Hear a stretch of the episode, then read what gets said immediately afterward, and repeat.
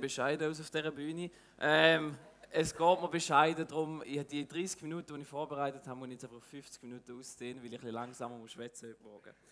Aber mein Herz geht gut und ich freue mich mega, zum da zu sein und zum mit euch eine mega coole Geschichte in die Bibel anzuschauen. Und ich möchte euch ermutigen, nehmt eure Bibel, falls ihr so das Ding die überhaupt noch habt oder nur noch digital lesen, nehmt am Sonntagmorgen wieder eure Bibel mit und lesen die deren. Es ist viel einfacher, weil du musst keinen Fokusmodus einstellen, musst dein Handy nicht einstellen, wenn du nachher gehst, die Bibel lesen, ja nicht abgelenkt wirst oder irgendetwas. Und vor allem lernst du mit dem Wort Gottes wirklich zu arbeiten. Darum, wenn du da bist und deine Bibel da hast, dann darfst du sie gerne führen. Wenn du natürlich immer dem Handy lesest, darfst du auch dein Handy führen. Wir möchten jetzt miteinander eine Geschichte schauen und die, die gar nicht da haben, schauen über die Schulter bei irgendjemandem. Oder da vorne haben wir natürlich auch den Text. Aber nehmt doch wieder eure Bibel mit am Sonntagmorgen dass ihr eure eigene Übersetzung könnt lesen und das Wort Gottes, wo euch am nächsten ist. Wir lesen die Geschichte aus Markus Kapitel 2, Vers 1. Äh, Markus Kapitel 2, Vers 1 bis 12 und fangen wir mal an. Und nach etlichen Tagen ging er wieder nach Kapernaum. Und es wurde bekannt, dass er im Haus war, also Jesus. Und es versammelten sich viele, so dass sie nicht Raum hatten, auch nicht draußen vor der Tür, und er sagte ihnen das Wort. Und so fängt eine von der für mich wunderschönsten Geschichten an, aus dem Evangelium oder eine aus dem Markus-Evangelium ganz am Anfang. Und wenn ich sage eine Geschichte, dann möchte ich nicht nur davon reden, einfach oder von dem Gedanken ablenken, dass irgendeine schöne Geschichte ist, die vielleicht irgendwann mal passiert ist. Nein, es ist eine Geschichte, die wahr ist, die wirklich passiert ist und zu einem bestimmten Zeitpunkt passiert ist, an einem bestimmten Ort.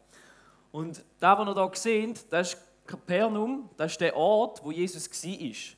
Ich durfte das Privileg haben, im Frühling eine Reise machen auf Israel und da anschauen. Welches Haus das genau war, wo das abgelaufen ist, da kann ich ja nicht sagen, welches Steinmauer das war. Aber gerade hinter da, hinten dran, ist eine Art Tempel, wo, äh, nicht der Tempel, eine Synagoge, wo sie sich getroffen haben und Jesus mit größter Wahrscheinlichkeit auch war und viele Gespräche geführt haben.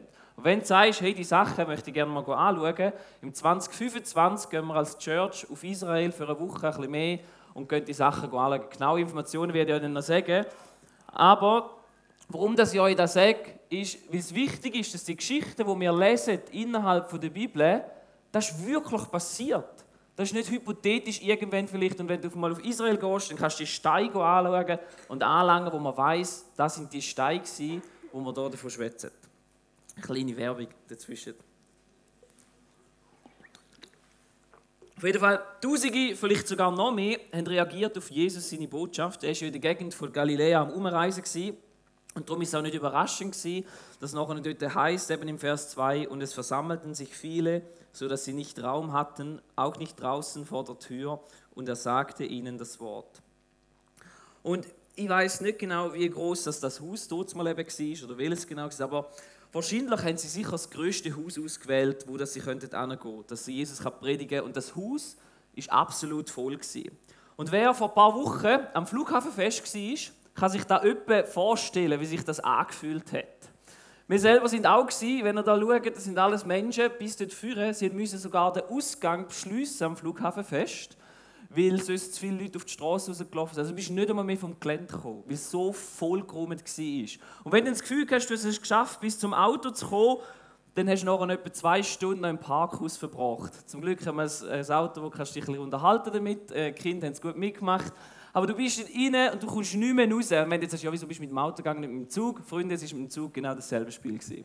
Ähm, hat keine Rolle gespielt. Aber so packt ist es gewesen, so voll und völlig überlaufen, ist es da um Jesus herum Es ist niemand mehr durchgekommen.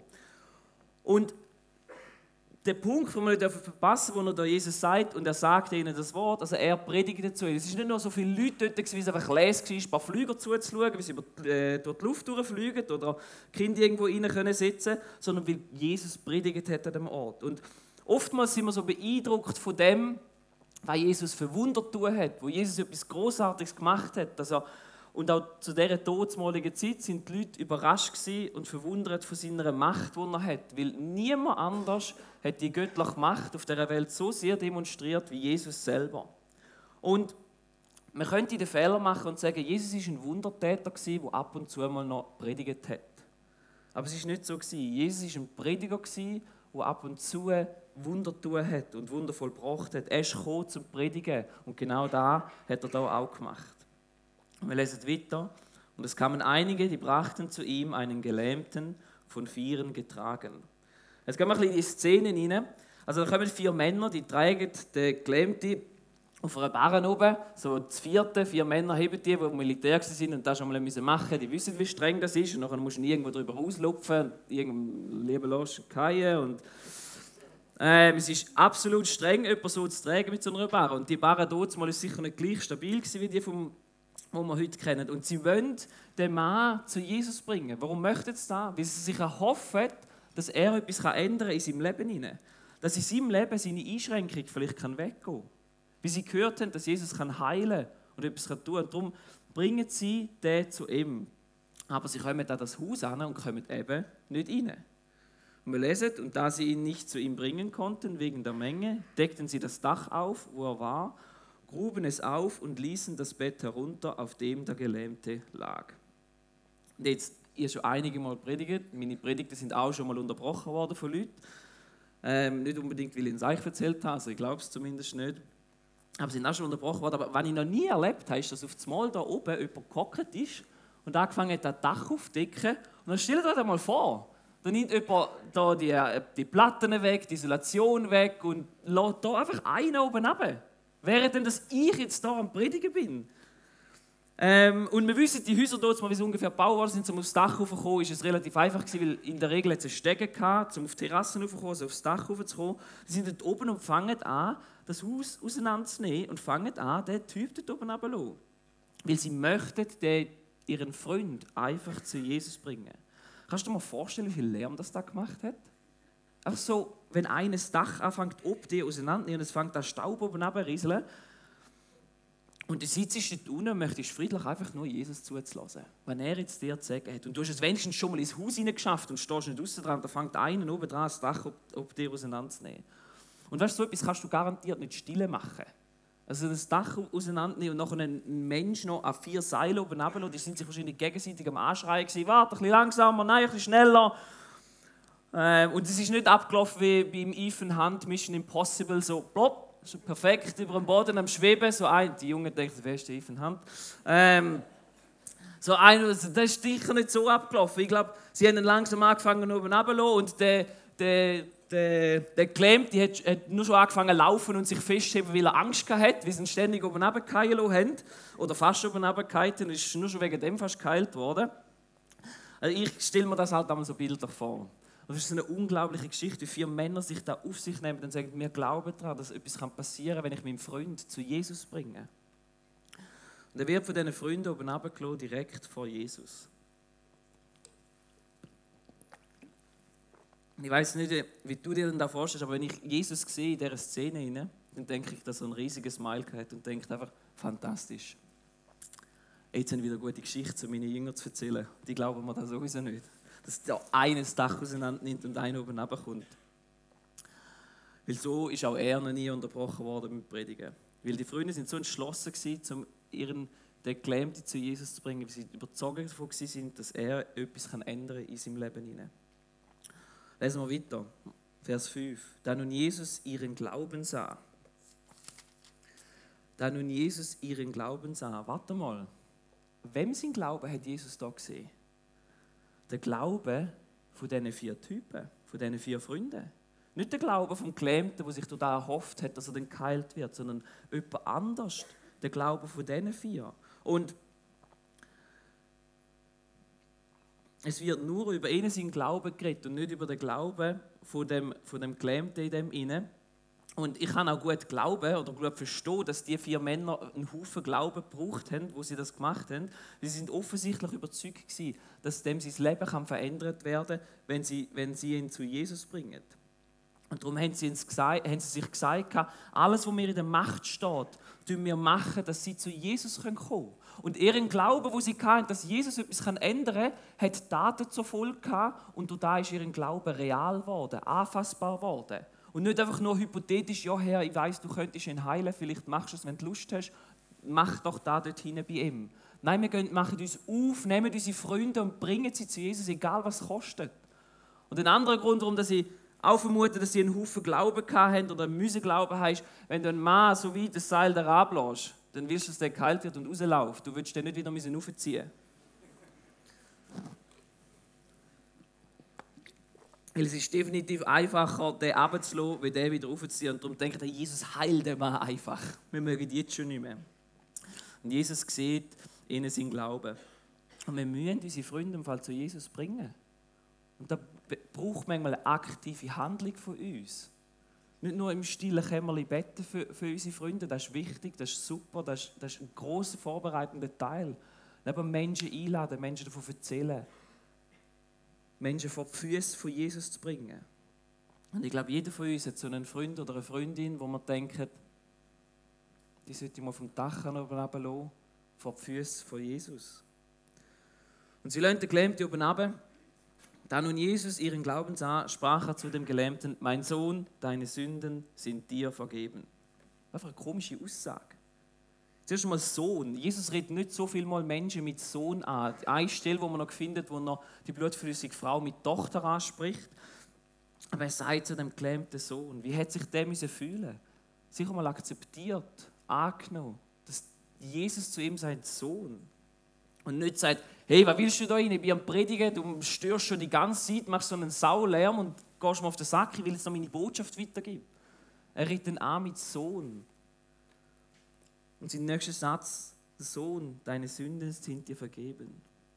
Wie unterschiedlich haben die Menschen in dem Raum auf diesen Satz reagiert. Der Gelähmte, für den Gelähmte war sicher, gewesen, der liegt schon jahrelang dort und kann sich nicht bewegen. Und viele Menschen denken über ihn, du hast sicher Schuld und Sünde in deinem Leben. Und er selber denkt auch, dass er Sünde in seinem Leben hat und darum bin ich gelähmt. Darum geht es meinem Leben so schlecht, weil ich so ein schlechter Mensch bin. Und wenn ich nur richtig würde glauben und genug demütig vor Gott würde auf den Knien sein, dann wäre mein Leben anders. Dann würde ich das nicht erleben müssen. Und die Leute schauen dann manchmal auch so an und denken, also weißt, wenn er wirklich gläubig gewesen wäre, dann hätte er das Leiden nicht müssen erleben Dann hätte er die Last nicht in seinem Leben. Kennen wir das Denken heute manchmal auch noch? Dass wenn wir verletzte Menschen sehen, Menschen, die leiden in der Leben denken, ja, die haben sicher nicht richtig geglaubt oder da ist sicher irgendwo Sünde im Leben. Und darum, wenn Jesus zu ihm sagt, deine Sünden sind dir vergeben, ist das für ihn erlösend, weil er weiß, ah, das ist sicher mal nicht das Problem, meine Sünden sind mir vergeben.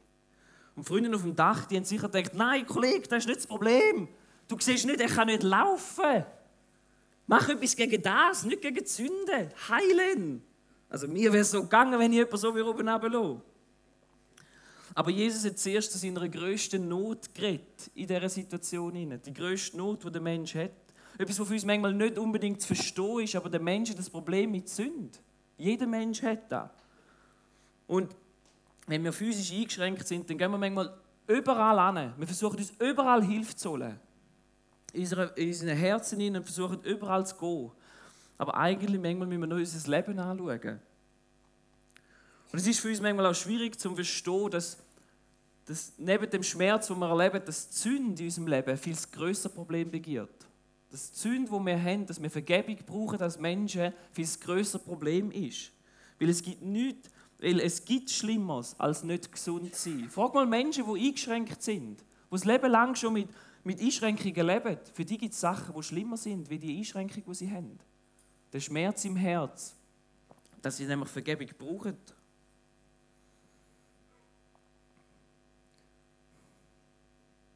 Und manchmal glauben wir da nicht ganz, dass wir, dass, dass wir Menschen ein Sündenproblem haben. Und es ist wie so, wenn du zum Arzt gehst und du das Gefühl hast, du bist gesund, du hast kein Problem, in meinem Leben ist alles gut und der Arzt sagt dir irgendeine schlimme Diagnose und sagt, da und da ist nicht gut in deinem Leben und du sagst, aber ich fühle mich nicht so.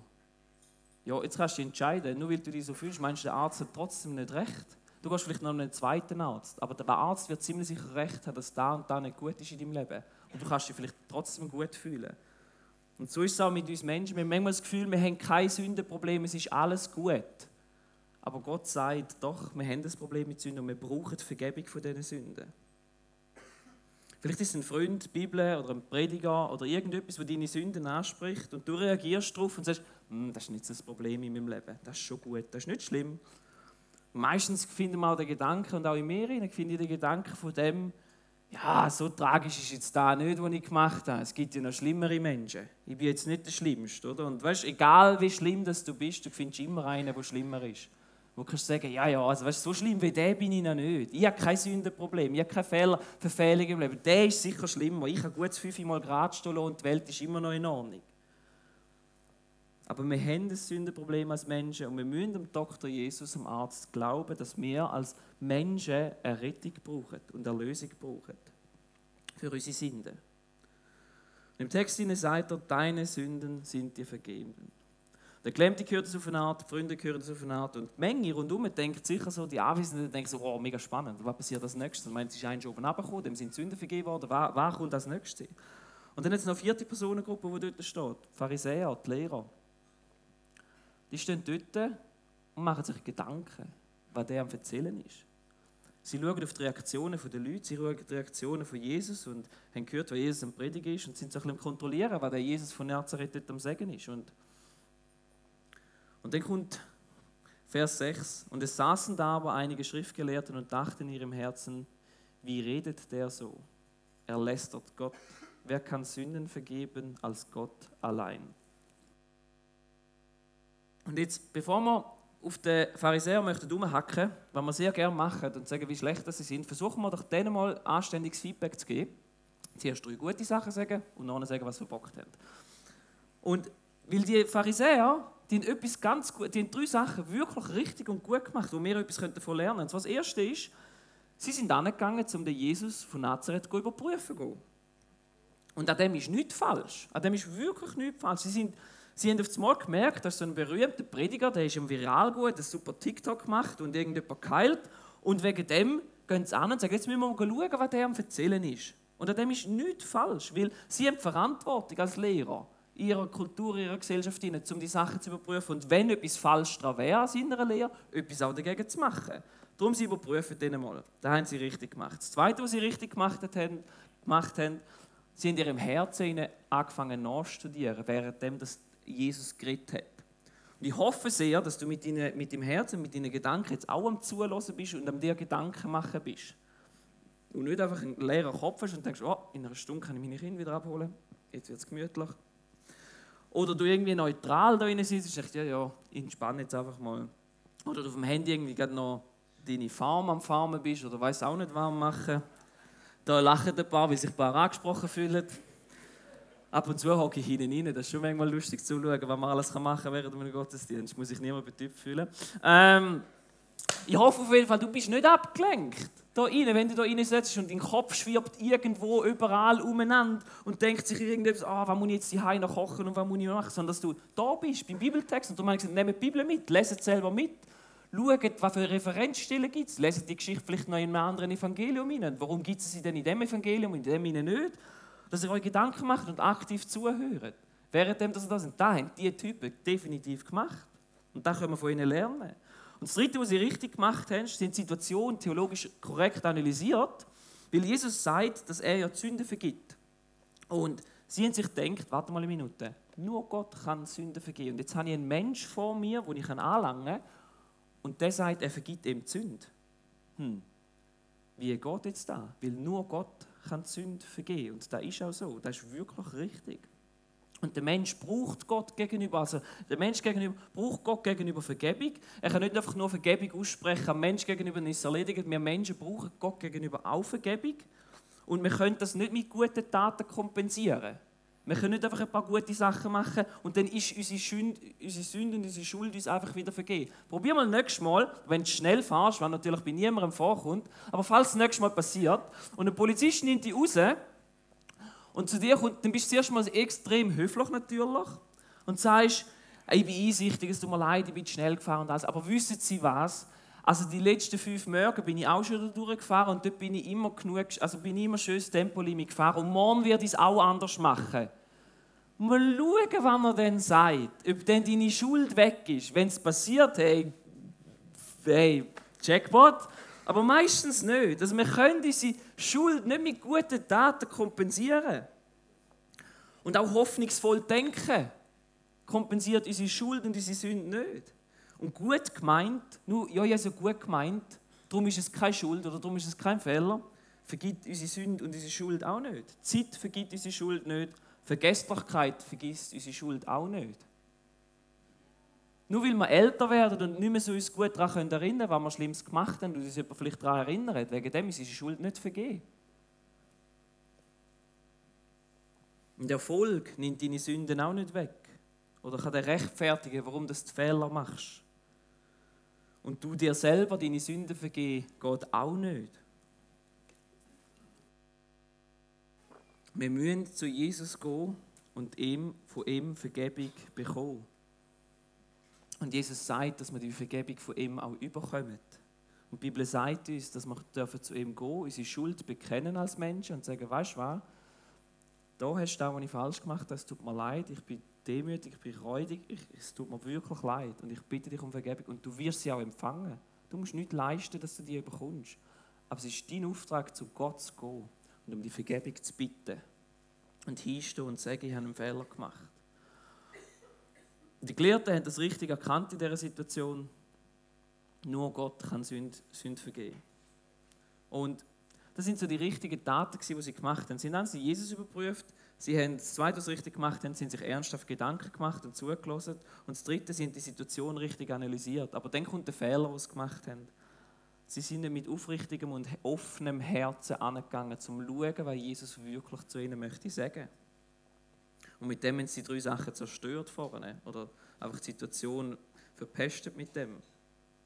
Und Vers 8 lesen wir, und Jesus erkannte alsbald in seinem Geist, dass sie so bei sich selbst dachten und sprachen zu ihnen und sprach zu ihnen, was denkt ihr solches in eurem Herzen?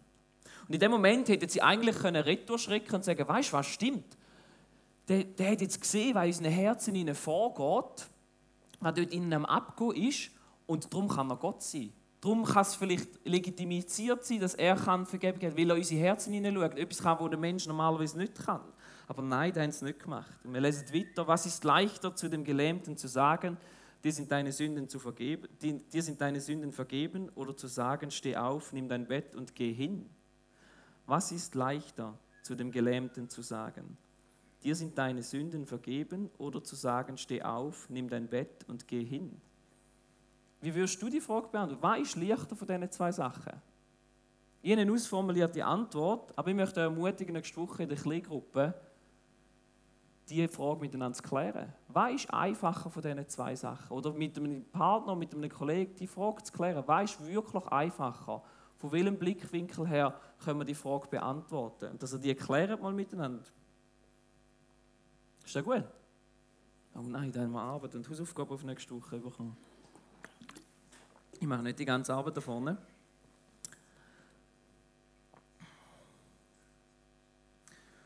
Was ist leichter zu dem Gelähmten zu sagen? Dir sind deine Sünden vergeben oder zu sagen, steh auf, nimm dein Bett und geh hin. Damit ihr aber wisst, dass der Menschensohn Vollmacht hat, Sünden zu vergeben auf Erden, sprach er zu dem Gelähmten, ich sage dir, steh auf, nimm dein Bett und geh heim. Und als erstes möchte ich mal hervorheben, was ein krasses Statement, das er da macht. Jesus sagt, dass er hat auf dieser Erde Kraft, einerseits zum Zündvergehen, und Jesus hat den Lehrer und den Leuten, den Anwesenden, da klar machen. Er hat ihnen durch das Wunder, das er tut, klar machen, dass er kann, das, was viel wichtiger ist für den Menschen, dass er die Autorität hat, den Menschen Zünden zu vergeben. Und weißt du, wenn er mit dem eigentlich den Lehrer geradeaus gesagt hat und dass so eine Stelle ist, wo das so, so deutlich macht ist und er es nicht klar können sagen, er sagt zu ihnen, ich bin Gott. Jesus sagt in dem Moment zu diesen Lehrern, ich bin Gott im Fall. Ich habe mich zwar anlangen, weil ich ganz Mensch bin, aber ich bin Gott. Und da ist wie eine Handgranate in ihren Herzen hinein. Und auch heute noch vielen Menschen ein Problem und eine Herausforderung, wenn wir den Claim machen, dass er wirklich Gott war. Wie kann er nur so etwas sagen? Und er wird beschuldigt, Blasphemie, Gotteslästerung und alles Mögliche. Er darf doch das nicht behaupten. Aber das ist einer der wichtigsten Punkte im Christentum, dass er, Mensch und Gott war. Und nachher schlussendlich geopfert worden ist als Lamm Gottes für uns, dass für unsere Schuld, die wir vorher angeschaut haben, gezahlt wird. Weil unsere Sünden sind uns nicht einfach vergeben worden, weil, man denkt, weil Gott auf das Mal denkt hat, ja, jetzt fange ich an nett zu werden. Manchmal schauen wir das Alte Testament und denken, oh, das ist der böse Gott. Und jetzt haben wir das Neue Testament, das ist der liebe Gott. Gott hat nicht auf einmal einen Schalter umgekippt und gesagt, jetzt fange ich an, nett zu sein zu den Leuten. Er hat uns schon immer geliebt, er hat uns geschaffen und uns Leben geschenkt. Er will uns unsere Sünden vergeben und er zahlt sogar selber den Preis dafür. Der Preis ist sein eigenes Leben. Es ist nicht billig, aber es ist gratis für dich. Damit ihr aber wisst, dass der Menschensohn Vollmacht hat, Sünden zu vergeben auf Erden, sprach er zu dem Gelähmten. Und an dem Punkt verstärkt sich so der Beweis, wo er an den Tag legt, dass er Gottes Sohn ist und er befiehlt dem Gelähmten zum Aufstehen. Kannst du dir die Anspannung in dem Raum vorstellen? Wo er, wo er einen Beweis bringt für das, dass er Gottes Sohn ist. Die Lehrer sind sicher angespannt gewesen, weil Jesus hat sie ja herausgefordert. Er hat ihnen versucht zu sagen, aufzuzeigen, wer er ist.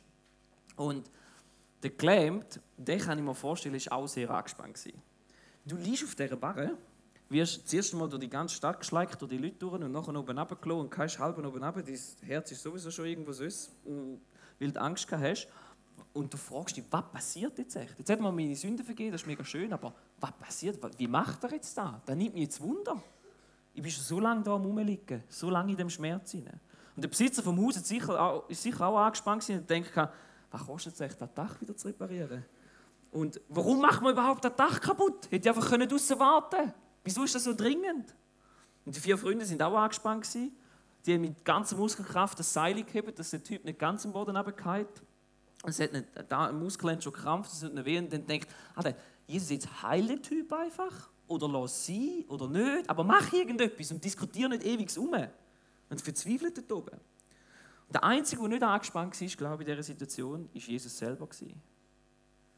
Beobachter, die dort waren von diesen Charakteren, alle sind auch zufrieden gewesen, die dachten, oh, weißt du, spannend, da passiert etwas, hat nicht viel mit mir zu tun, aber ist interessant. Und Jesus hat einen tiefen Frieden gehabt, und den hat er auch in dem Moment. Weil stell dir mal vor, Jesus hätte in dem Moment ihnen versagt. Stell dir vor, Jesus hat in dem Moment ihnen versagt und der Klempi wäre nicht aufgestanden von dem Bett.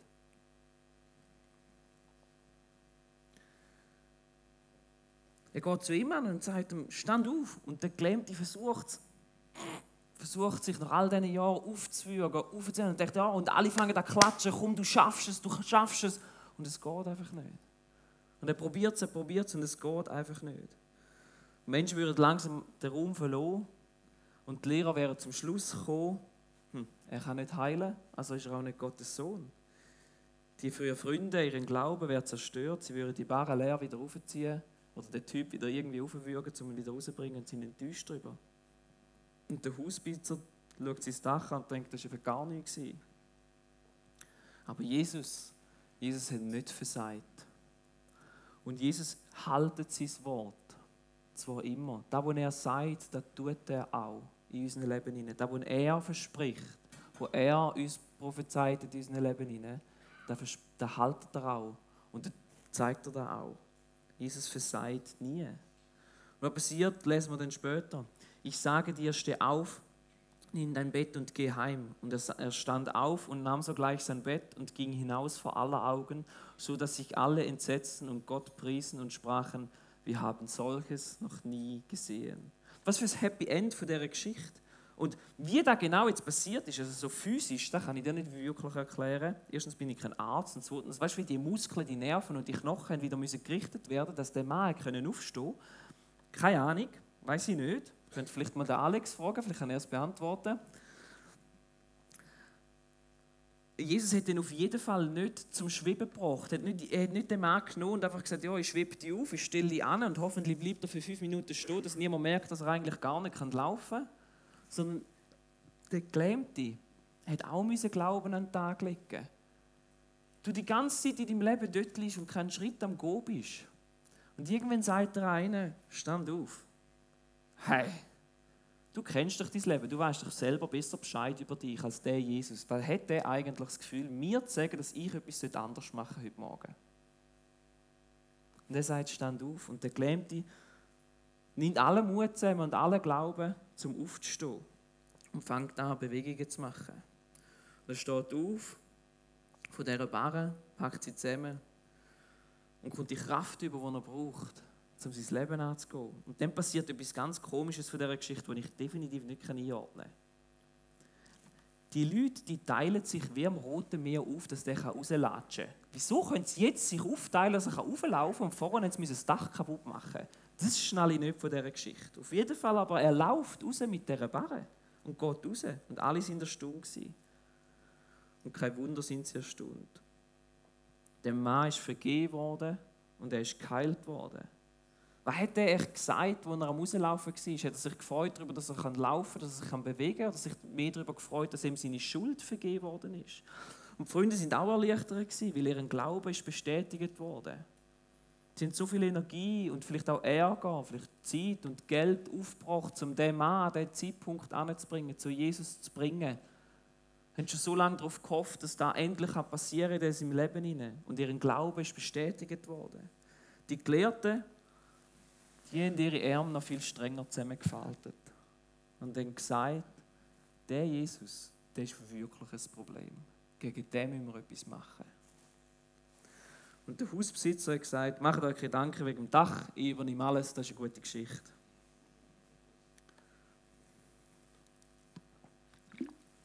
Und wenn ich so Geschichten anschaue, wenn ich so Geschichten anschaue, dann mache ich etwas ungern wenn ich da einerseits mir das so bildlich auszumalen, wie das abgegangen ist, was die einzelnen Charaktere überall abgelaufen ist. Aber ich mache auch gerne die Frage an mich selber und sage, wo bin ich in dieser Geschichte inne? Ich spiele mir das so durch und sage, wo bin ich momentan am meisten in dieser Geschichte wieder zu finden? Wo ist meine Seele, mein Herz, mein Geist? Wo, wo merke ich, da klingt die Geschichte bei mir, die Geschichte bei mir an? Wenn die Geschichte jetzt und heute abspielen Und ich möchte Mut machen.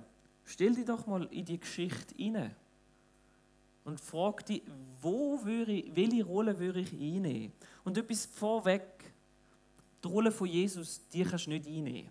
Es gibt manchmal Leute, no joke, es gibt manchmal Leute, die haben das Gefühl, sie fühlen diese Rollen aus. Sie sind fast so heilig wie er. Sie können so 10 Cent über dem Boden schweben, wenn sie am Schwätzen sind und sie haben das Gefühl, sie fühlen die Rolle von Jesus in diesen Situationen aus. Forget it. Jesus ist Jesus und überleg gar nicht daran, um an ihn heranzukommen. Er ist der, der die Autorität hat, um Sünden zu geben und nicht wir. Wir brauchen ihn, um die Sünden vergeben von unserem Leben. Und darum lassen wir in dieser Geschichte rein, sagen wir mal, okay, wir lassen Jesus mal vor, aus vor, die Person, die nehmen wir nicht ein, dort in diese Dinge gehen wir nicht. Aber vielleicht bist du am ehesten der Gelähmte oder siehst dich in dem Gelähmten Du hast ein Problem in deinem Leben. Und wenn nicht das größte Problem vielleicht deine Sünden, die in deinem Leben sind. Und vielleicht verstehst du es manchmal gar nicht unbedingt, warum das ein Problem sein oder das größte Problem sein Aber etwas in dir klingt ab und zu wieder an und sagst, ja, das sollte ich eigentlich anschauen in meinem Leben. Da habe ich Sünde in meinem Leben, die nicht gut ist. Die müsste ich angehen. Da muss Heilig hineinkommen. Und dann müsste ich demütig meine Sünde bekennen. Und wenn du da bist, dann komm zu Jesus, er vergibt dir gern.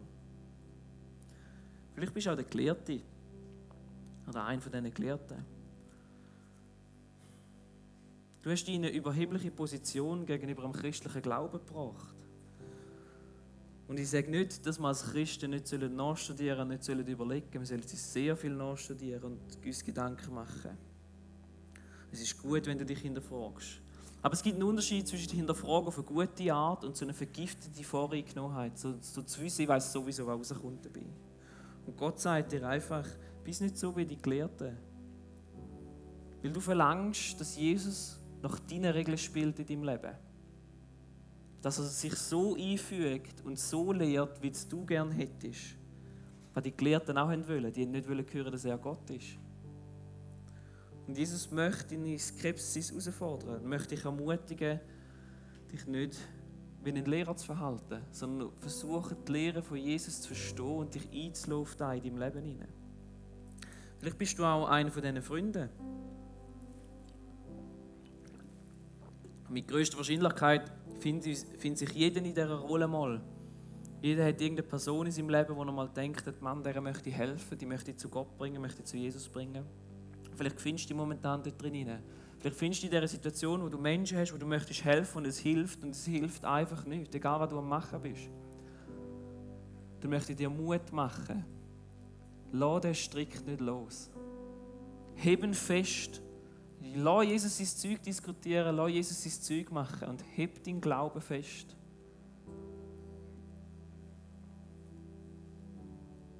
Jesus sieht dich. Er schaut auf dich. Und er möchte Mut machen, nicht loszulassen. Warten, bis ich fertig bin.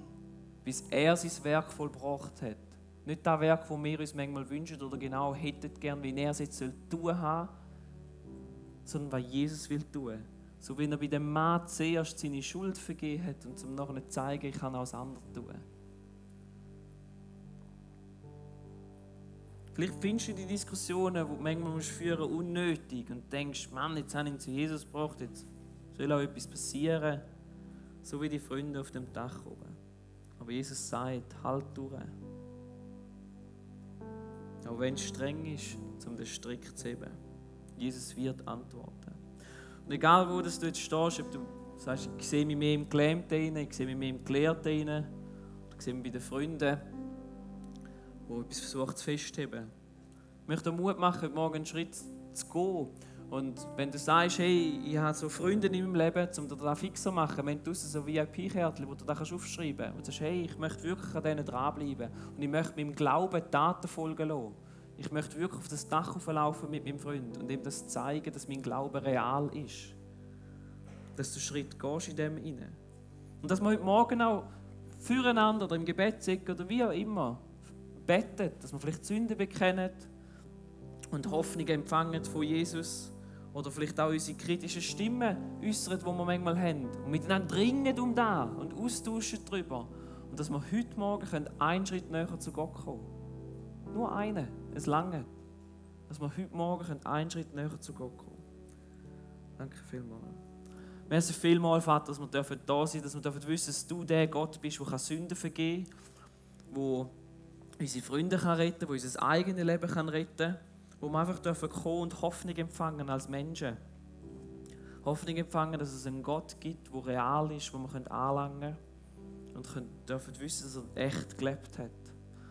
Und ich möchte darum bitten, dass egal wer wo irgendwo steht, dass du die Person abgibst, dass der Heilige Geist auf unsere Herzen hineinfahren, unsere Herzen darf bewegen und wir heute Morgen einen Schritt näher zu dir dürfen kommen. Amen.